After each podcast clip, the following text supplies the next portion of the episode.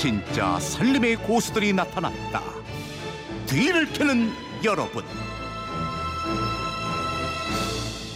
네, 매주 금요일엔 청취자 여러분들의 다양한 비법을 나누고 있습니다. 전국의 생활 고수들이 총출동하는 뒤를 캐는 여러분, 뒤를 캐는 여자 곽지연 리포터와 함께합니다. 어서 오세요. 네, 안녕하세요. 네, 이번 주에 여러분 키워드가 음식물 쓰레기였잖아요. 네, 맞습니다. 여름철 음식물 쓰레기 깔끔하게 처리하는 방법 많이 도착했어요? 네, 아무래도 여름철 살림하는데 가장 큰 고민거리 중에 하나가 이 음식물 쓰레기거든요. 네. 자주 갖다 버린다고 버리는데 금방 날파리도 생기고 쓰레기 물기도 금방 생겨서 냄새도 좀 심하고요. 지금부터 잘 들으시면 여름철 주방이 깔끔해질 수 있습니다.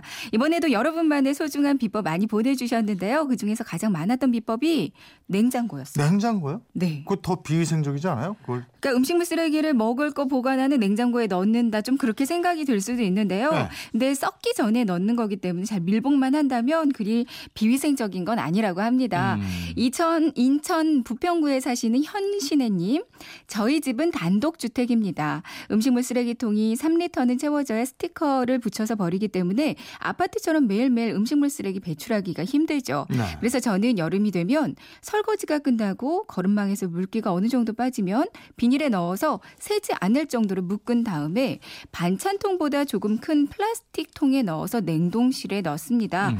통이 어느 정도 차면 버리는 날 설거지 전에 꺼내놓고 그냥 비닐만 벗겨서 버리면 되거든요. 그럼 깔끔해요. 라고 알려주셨고요. 7759님도 저는 음식물 쓰레기통을 따로 만들어서 김치 냉장고 안에 보관했다가 음식물 내놓는 날 밤늦게 내놔요. 냄새도 안 나고 정말 간편합니다. 네. 라고 알려주셨습니다. 음. 6816님, 냉동실 아래 박스 한 칸을 아예 비워두고 음식물 쓰레기가 나오면 일단 물로 여러 번 헹궈서 물기를 꼭 짜고요. 비닐팩에 넣어서 냉동실에 두는 거예요.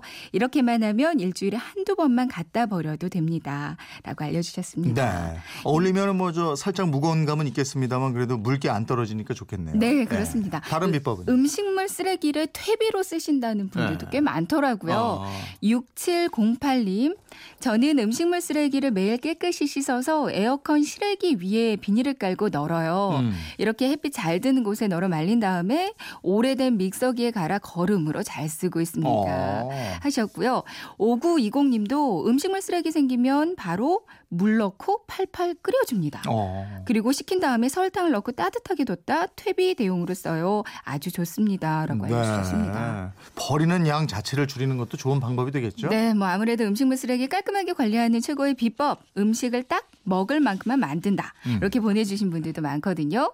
2405님, 될 수 있으면 생선은 사는 곳에서 다듬어 달라고 해서 오면 되고요. 채소도 파 같은 경우에는 뿌리 부분을 잘라주세요 하고요. 또 필요한 만큼만 사는 게 정답인 것 같아요. 음. 저는 꼭 필요한 것만 꼼꼼히 메모해서 시장에 갑니다. 그럼 음식물 쓰레기 성공적으로 줄일 수 있어요. 저는 주부 생활 39년째 부산 할머니입니다. 그렇군요. 하셨어요. 다음 비법은요? 김인경님, 음스, 그러니까 음식물 쓰레기 말씀하시는 것 같아요. 음스를 햇볕이나 건조기, 전자레인지에 말려서 밀폐용기에 신문지를 깔고 비닐에 음스를 보관하면 부피도 줄고 냄새도 안 나고 벌레도 안 생겨요. 여기에 베이킹소다나 에탄올을 뿌리거나 커피 찌꺼기를 카페에서 가져다 바짝 말려 뿌려도 냄새가 덜 납니다. 네. 라고 알려주셨고요. 김초롱님, 저는 비닐봉지 묶어주는 집게, 봉지 클립을 사용합니다. 냄새 기가 막히게 차단해 주거든요. 오. 하셨어요. 이걸로 예. 묶어주면 초파리도 안 꼬이고 냄새도 막을 수 있어서 아주 좋다고. 어. 이 초롱이 저 초롱은 아니죠? 네, 저 초롱 맞습니다. 아 맞습니까? 어, 이 초롱이 저 초롱입니까? 요즘 살림 좀 하나 봐요. 예, 예, 그 아직 안 가고 스튜디오에 남아 있었군요. 그래서 그리고 일반 비닐팩을 쓰게 되면 이거 터질까봐 항상 두 겹, 세 겹씩 싸게 되잖아요. 네. 4046님. 저는 일반 비닐팩 대신에 과자 봉지나 라면 봉지를 사용해요. 구멍도 안 나고 참 즐겨서 좋습니다. 라고 알려주셨습니다. 자 다음 비법은 청취자 음성으로 직접 만나볼까요? 네. 아, 네, 안녕하세요. 저는 경남 거창에 살고 있고요. 새 아이의 엄마 애청자입니다. 아, 예, 저는 아이들이 셋이나 있다 보니까 아무래도 아이들이 아프게 될까봐 음식물 쓰레기에 조금 각별히 신경을 쓰고 있는데요. 제일 먼저 음식물 쓰레기는 이렇게 매일매일 처리하는 것이 정답이라는 생각이 드는데 모아두게 되면 냄새도 많이 나고 청소하기도 어려워지고 해서 매일 처리하면 제일 쉬운 방법인 것 같고요.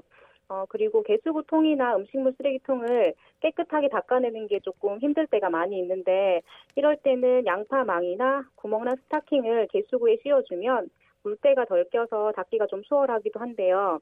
우선은 양파 망보다는 제가 해보니까 스타킹이 좀 더 촘촘하기 때문에 개수구에는 스타킹을 씌워주면은 물때도 덜 생기고 음식물 찌꺼기도 덜 끼어서 조금 나은 편이고요.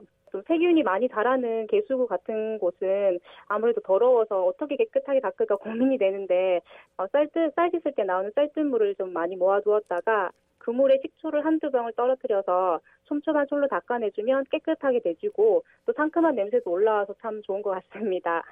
어, 청취자 여러분들도 이제 음식물 쓰레기를 제가 하는 방법을 들으시고 한번 해보시면 엄청난 깨끗한 효과를 보시게 될 겁니다. 아, 참 네. 아이디어들 좋으세요. 그러니까요. 청취자 정유리님께 백화점 상품권 보내드리고요. 오늘 소개되신 다른 비법 중에서도 저희가 몇 분 선정해서 선물 보내드리겠습니다. 다음 주 키워드는 뭐예요? 어, 다음 주 여러분 키워드는 모기입니다. 음. 모기 때문에 잠 못 자고 고생하신 경험담 좋고요. 뭐 효과적인 퇴치법, 그리고 모기 잘 잡는 방법도 좋아요. 모기 박멸하는 여러분만의 노하우 많이 많이 보내주세요. 알겠습니다. 이번에도 많은 분들 보내주시기 바랍니다. 뒤를 캐는 여러분, 뒤를 캐는 여자 곽지연 리포터와 함께했습니다. 고맙습니다. 고맙습니다.